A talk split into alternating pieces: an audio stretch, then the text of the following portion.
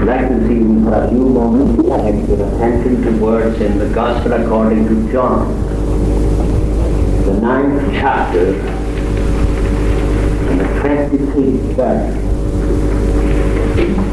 These words in verse 25. One thing I know, that where I, I was blind, now I see. Without waiting to say anything by way of introduction to these words, we might consider the sad state of this man. He was, according to the narrative, born blind. All his life he had lived in a dark, united world. He never saw the loveliness of the creation or of the universe. He never saw the sunrise or the sunset. He never saw the flowers of the field. He never saw the stars. He never saw his mother's face. And because he was blind, we find him lying in poverty and inability. On a cold earth, day after day, with that poor hand of his stretched forth toward his fellow men for some relief, some help. But he never obtained a gift, any help that would raise him out of his misery, his impoverishment, and an You may be saying this evening, well, I should be very thankful that I am not suffering from these physical disabilities and from that natural impoverishment. But my dear friend, I want to suggest to you, I want to tell you that the Word of God tells us that you and I, all men, are in a worse state spiritually than this man was because of blindness and of impoverishment are uh, spiritual. We were born into the world spiritually blind. You know that when man sinned, when he lost communion with God, when he left the light of God's face, a I fell on his soul. Darkness came into his heart. The God of this world blinded his eyes. And the Bible tells us that we are born in sin, and sin is spiritual darkness, and Satan in iniquity. We are born in the land of the shadow of death without a glimmer of light in our eyes. And God tells us that not only are we in darkness, but we are darkness ourselves. That is what the apostle teaches in the epistle to the Ephesians. When he wrote to those men who had been newly converted by the gospel of Jesus Christ. Ye were sometime darkness not in darkness, but he was sometimes darkness. But now are ye light in the Lord. Walk as the children of light. And because we are blind, we are groping in the dark. We are astray. And the enemy is leading us, unconsciously perhaps, toward the precipice of eternal destruction. The darkness is going to increase more and more until we reach, without the intervention of God, the place where there is nothing but eternal darkness and impoverishment. Now there is nothing in the world that can take that darkness away from our mind from our souls, but the hand of God. You remember how it is written in the prophecy of Isaiah on this mountain, that is, on the gospel mountain, the hand of the Lord shall take away the veil of the covering which is over the eyes of all men. It does not matter how high you may you may attain to intellectually or even religiously. What your attainments may be intellectually or culturally or religiously, nothing can remove that blindness but the power of God's Spirit. And so it is written by Christ in the Word, it is said by Christ in the Word, if the light which is seen to be darkness, how great is that darkness. You remember the apostle himself, and he did instances of that in the Bible and in the lives of many men and women. He had intellectual attainment, culture, morality, religion, an intense religion, and yet he knew that when the power of God touched him, that he had been blind all his life. And the greatest tragedy associated with his condition is this, is our utter consciousness of it. We refuse to believe that we are blind because we see, we say we see, oh darkness prevaileth.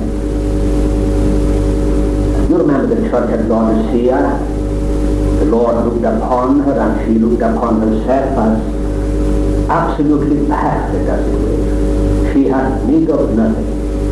And the Lord exposed the impoverishment and the blindness of her life.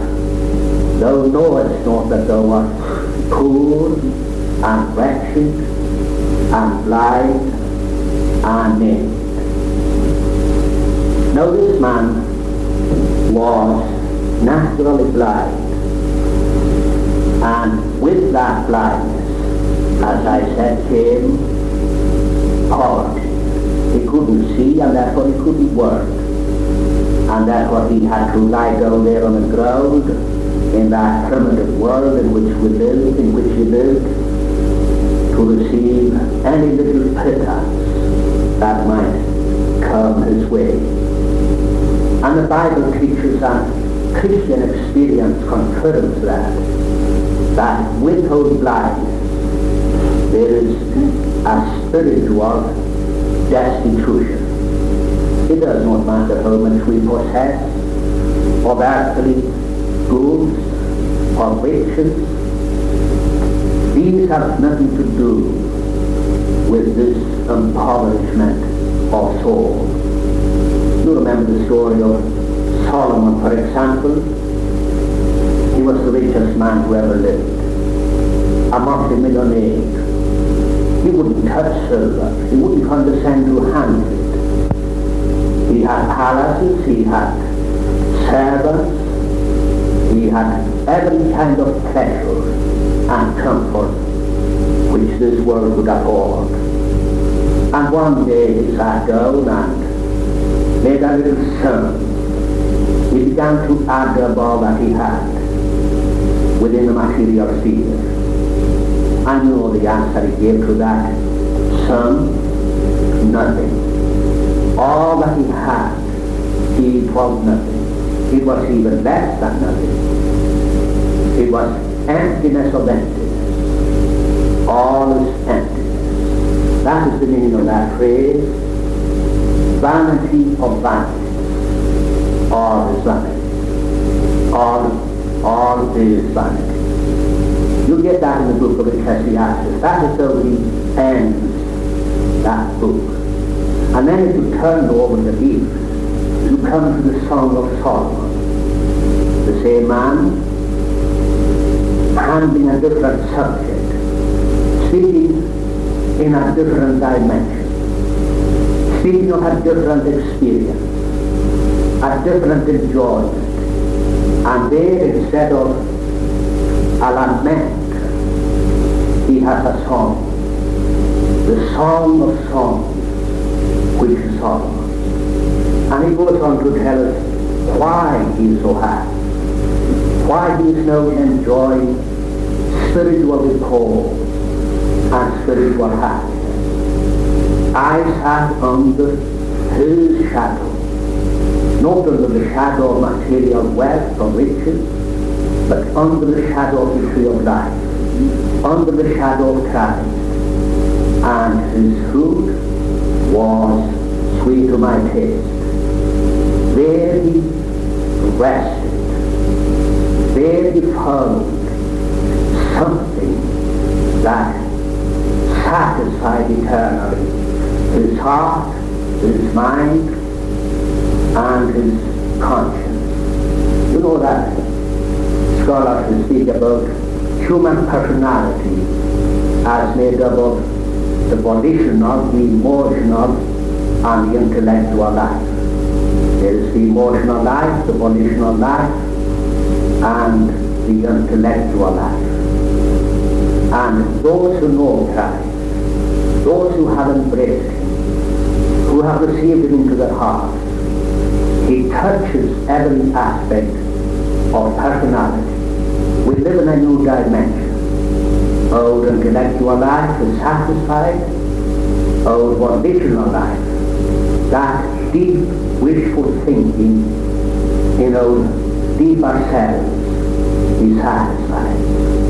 And our emotional life, you know how complicated our emotions are. Well, when you get Christ, your emotional life, like your, like the other aspect of your nature, is concentrated. You are happy. I sat under his shadow. Poverty gone. Sadness gone. Blindness gone. You remember Moses in Egypt. The devil put everything on his plate. Riches, pleasures, and honor. You know there are some and they can't live without pleasure. There must be a round of dancing every week or attending the cinema or something of that kind. Even something worse than that. They cannot live without pleasure. And there are others and that sort of thing makes no appeal to them. They want money, riches. They want security as they call it and others again they want to put themselves on the map. They want to have a name in the community and if possible in the kingdom. Well, Moses had all these things offered. He could be a king in Egypt. He could have all the pleasure of Egypt and all the riches. And he said no. Out of hand, without any hesitation not when he was a boy and thinking or an old man in his dotage, but at the very height of his powers, when he could weigh the pros and cons of the situation, and he rejected out of hand all these things. Why? Because his eyes were opened. He saw another kingdom. He saw another another king. He saw riches eternal and pleasures at God's right hand forevermore. Well, my dear young friend, I don't know whether you converted or not, but it doesn't matter what you receive. You may be thinking that if you receive a certain something that, well, you are going to be happy, but you remember what God said? Christ said to the woman of Samaria, Whosoever drinketh of this water shall thirst again, but whosoever drinketh of, of the water that I shall give, it shall be in him, springing up unto life everlasting. And I want to say this to you. I believe in the doctrine of hell. All Christian ministers do. Christ preached it.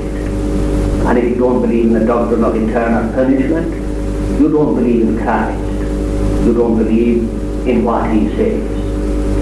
And hell is a state of darkness and a state of deprivation.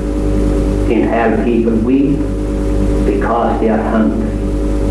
There is a famine in hell.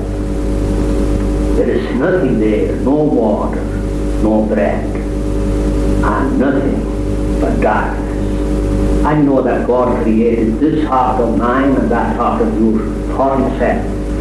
And it does not matter what you give the heart of man unless God comes into his heart. He is in darkness is in a state of destitution. Our hearts were made for thee and they shall never rest to the rest in thee. Now notice the miracle that Christ wrought in this man's life. He passed by and he opened his eyes. We don't know the background of this miracle. Perhaps this poor man heard of Jesus of Nazareth. Perhaps somebody who had been blind told him that he himself had his eyes opened. And this man would be praying that one day he might enjoy a similar blessing.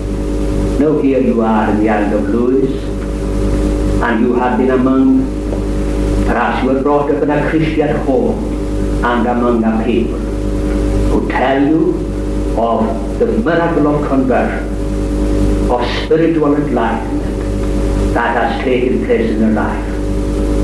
You listen and you wonder well, my friend, you should be praying as they tell you of what Christ did for them, that he might pass by you, and that you might be given the prayer, Lord, open mine eyes, that of thy law the wonders I may see. Now that is conversion. It is entering a new world. You know that man, whenever Christ opened his eyes, he found himself in a new world. No doubt. He often pictured in his dumb and perfect imagination what kind of world he lived in, what colours were like. But when he did receive sight, oh, how different. It was a world beyond his comprehension something he had never dreamt of. And the spiritual world that we enter when we are converted, when the power of God touches our life, is a wonderful world. You remember the story of the Queen of Sheba? She was up there in her own country and she was drawing a picture of Solomon's glory and she dismissed the whole thing largely as a fairy tale. She said it can't be, it is all nonsense. There is no such a man, no such glory in this world. And then she went and saw for herself. And you remember what happened? She said, the half has not been told. The half has never yet been told of love so great, so free, and when we come into the world, the spiritual world of glory and grace, we realize how dumb our perceptions were in the earth. That we knew nothing about it, and we cannot know anything about it unless we are born into it. I want to tell you a little story of what happened to me one day in the city of Glasgow, I sat down in the Botanic Gardens on a lovely summer day. A man came and sat beside me. I didn't know him, but he saw that I had on this collar, and because he knew I was a clergyman, he thought he would talk about religion. And he put forward the idea that you get from men and women without grace, that if you do your best and love your neighbour and live the good life, well, you pave a way for yourself to heaven. I asked him a few questions. I said, do you see these flowers? And he said, yes. And you see the sky? Yes. You see those trees? Yes. And you know, I said, why you see them? Well, I suppose I see them just because I'm here. Well, I said, you see these things because you were born into this world of men. If you hadn't been born into this world, you could see nothing. You would have no existence. You wouldn't be. And what do you mean by that? I mean this, that you can have no spiritual existence, no spiritual perception, no knowledge of God, of His kingdom, of His grace or of His glory, till you are born into it. That the soul must be born into the world of grace and the world of glory before it can have any knowledge just as the body was born into this world. And you see these things round about you in the physical world. And that is how Christ said to Nicodemus, Nicodemus wanted to know something about God's kingdom. And he said to Christ, we know that thou art a teacher. And Christ said to him, you must be born again. If you want to know anything about my kingdom, you must be born into. There can be no knowledge of my person, of my way, of my kingdom, of my word, until you are born into it. And my dear friend, if you are unconverted, you have no conception of what the kingdom of grace is, what we enjoy, those of us who live in this dimension of communion with God. I have not seen, ear has not heard, neither hath it entered into the heart of man, what God hath prepared for them who love him. You know that people who are outside the Christian religion, they judge it. They think they know something about it, and they argue with those who are Christians. But you can never know the Christian life until you are inside. You can never know it outside. We know you world. We lived in it. You who are unconverted, we know you world. We were dancing. We lived as you live. We were doing all these things. But you don't know our world. And you shall never know it until you enter it. And that is how we enter. He must be born again. And it is when we are born into this world that we begin to see. And the first thing we see is the loveliness of Christ himself. Thine eyes shall see the king's beauty and the land of our distance. The first one that this man saw when his eyes were opened was Christ. And when we are converted, when we are given spiritual illumination, the first one we see is Christ, the Sun of righteousness, arising upon our souls with healing in his wings. I think that is the proof of our conversion. That we see unutterable loveliness in Christ. When you read the Bible, you know, the Bible is embarrassed, nature is embarrassed in trying to find something that can describe Christ. He is the bright and morning star, the rose of Sharon, the lily of the valleys, the pearl of great price.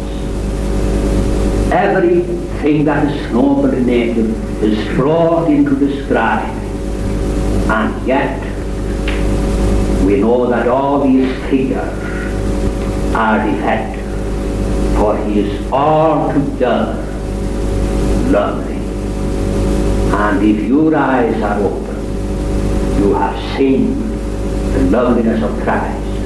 And no one ever saw Christ but loved him. You know there are some who love at first sight. They can't tell how it happens, but it, it is something instinctive. And everybody in the kingdom of heaven, all the people of God, love Christ at first sight. The moment we see as he really is, in the measure in which we can see him here, in that moment fall in love with him. My beloved is mine, and I am his. And we see the wonders of his work. Oh, how free is the Bible when we are in a state of nature. But how marvelous is this mirror when we are brought into the kingdom. When our eyes are opened, we see the wonders of his law. You remember what the two were with him on the way to Emmaus? He opened their understanding and he showed them himself in the Word, in his sufferings, in his glory. And they said that no our hearts burn within us when he walked with us in the way and opened it to us the Scripture. And we see more than that, we see heaven. Do you mean to say that you can see heaven while you are still on earth? Well, you can. Heaven comes into your heart. Just as Christ comes into your heart. Heaven comes into your heart. Heaven is this. Our fellowship is with the Father and with the Son, Jesus Christ. We endure as seeing him who is invisible, whom having not seen we love. And now though ye see him not, yet believe ye rejoice with joy unspeakable and full of glory. And not only do we see, but we enjoy, as I said. If you turn to the Song of Solomon, you will find the Church of Christ there described as having milk and honey under her tongue. She was still in the wilderness, and she, she possessed in the wilderness, on the way to heaven, the fruit of heaven. And if you and I are God's children, we have a taste of the very things that we are going to enjoy in heaven here. Oh, taste and see that God is good. That wonderful thing comes into our heart. Christ within you, the hope of glory. Now see the absolute certainty of this man. How certain he was that this thing had happened to him. There's no dividing, there's no perhaps. It is a hundred percent certain.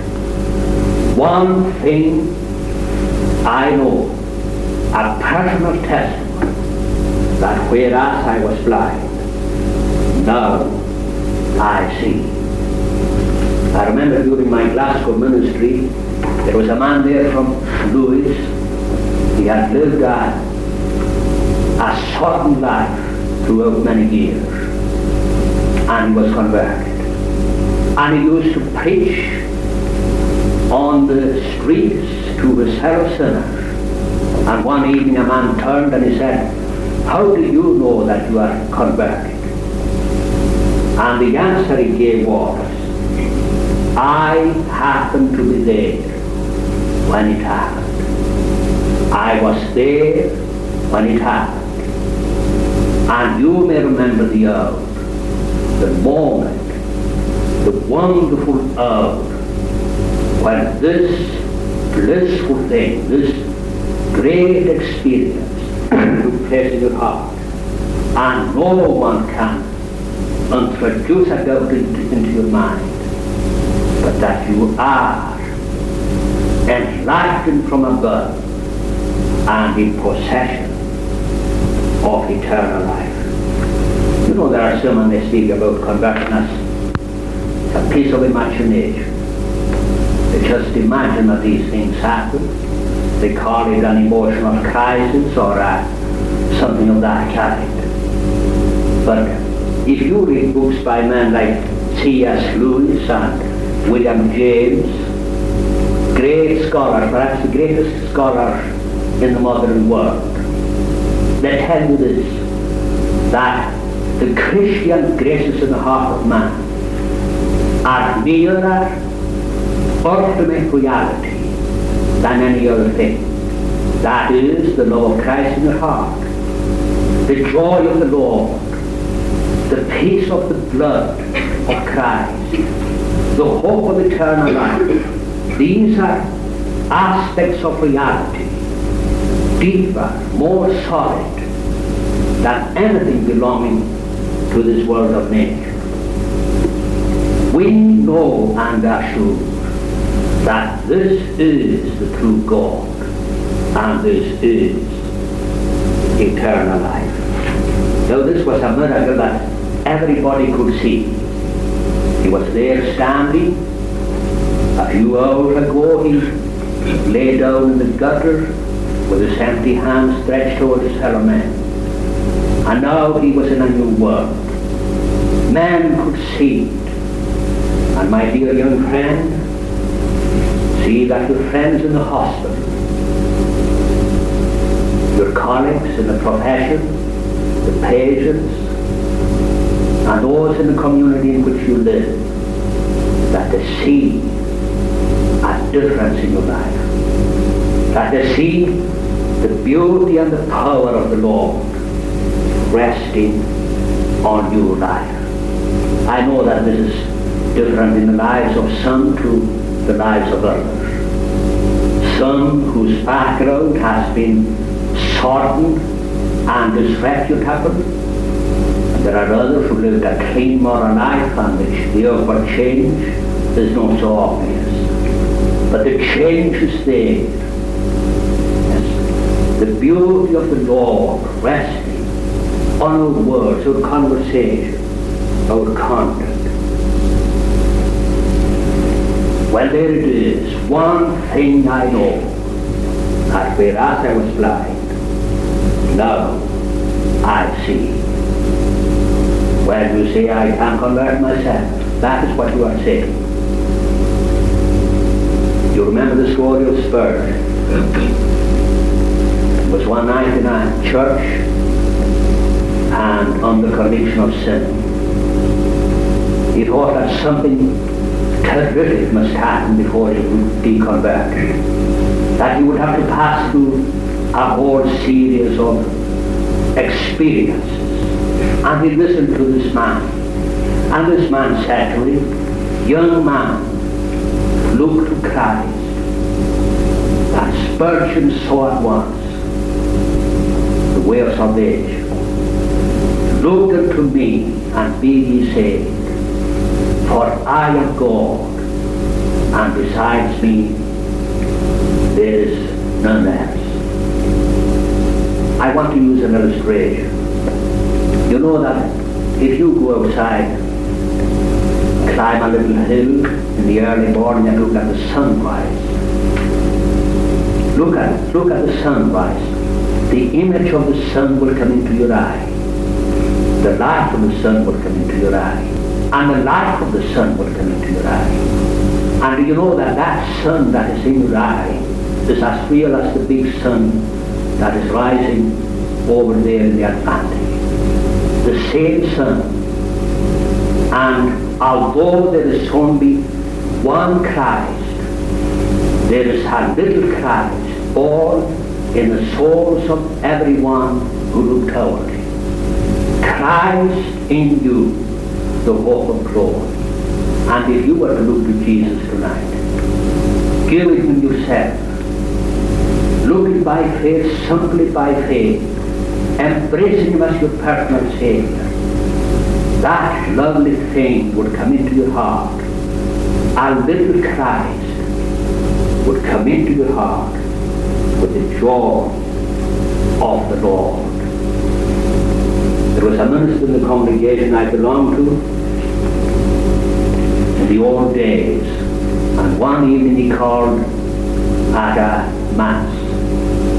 There was a, little, a girl there, a servant, and he told her to pray. And this is the prayer he left with her. Lord, show me myself. Show me that I am blind, that I am destitute. And the next time he called, he found her in distress. Oh, she said, I am blind. I am poor. And he gave her another prayer.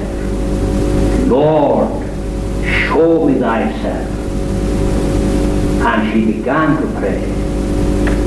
And the next time he saw her, she had Christ in her heart and his life in her soul. Oh, well, my dear friends, I don't know how many of you have come to Christ just as you are. Don't try to make an impression on him. You cannot do it. I came to Jesus as I was, weary and worn and sad. I found in him a resting place, and he had made me glad. You know, Mary Magdalene came to him with seven devils and many weaknesses, and that is all he had, and that is all he wants. Mary has chosen the good part that shall never be taken from her. And may God help you this evening to look to Christ, the Sun of righteousness, that that blissful thing may come into your heart, and that you may be able to say, I love the Lord, I know whom I have believed, and I am persuaded that he is able to keep that which I have committed unto him. Well, I would be very happy in leaving Lewis tomorrow if I knew that someone who has not tasted that the Lord gracious has been led to look and to learn. There is not for a look in the crucified one. So I wish to thank Matron for asking me to very kindly to come along and say these few words to you. And I wish to thank yourselves for listening to me so patiently. May the Lord bless us all. Let us pray. Lord, grant thy blessing upon thine own word. Be with us and bless us with all spiritual blessings in heavenly places in Christ. Oh, bless thy word to these precious souls who have come to listen. We remember how thou didst speak to the one at the well of Samaria. If thou knewest the gift of God and who it is who saith unto thee, Give me to drink, thou wouldst have asked of him, and he would have given me living water. Hear us what Jesus said. Amen.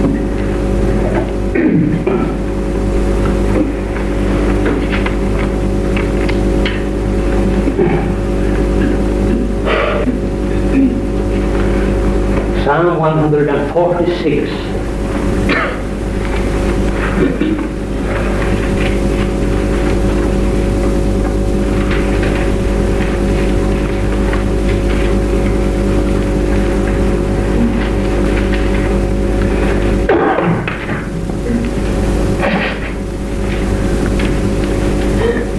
Isiaw sa'n dir caricati.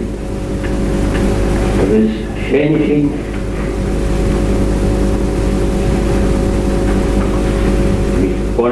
Bonitacula.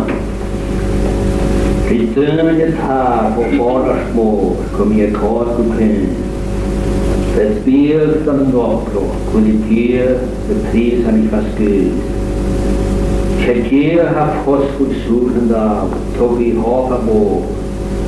En dramet har kramskirs, dess könfläsch, den kov. Dagar i hamsen. เกินทับโมนโบตรงเงียนโคตรทุกเ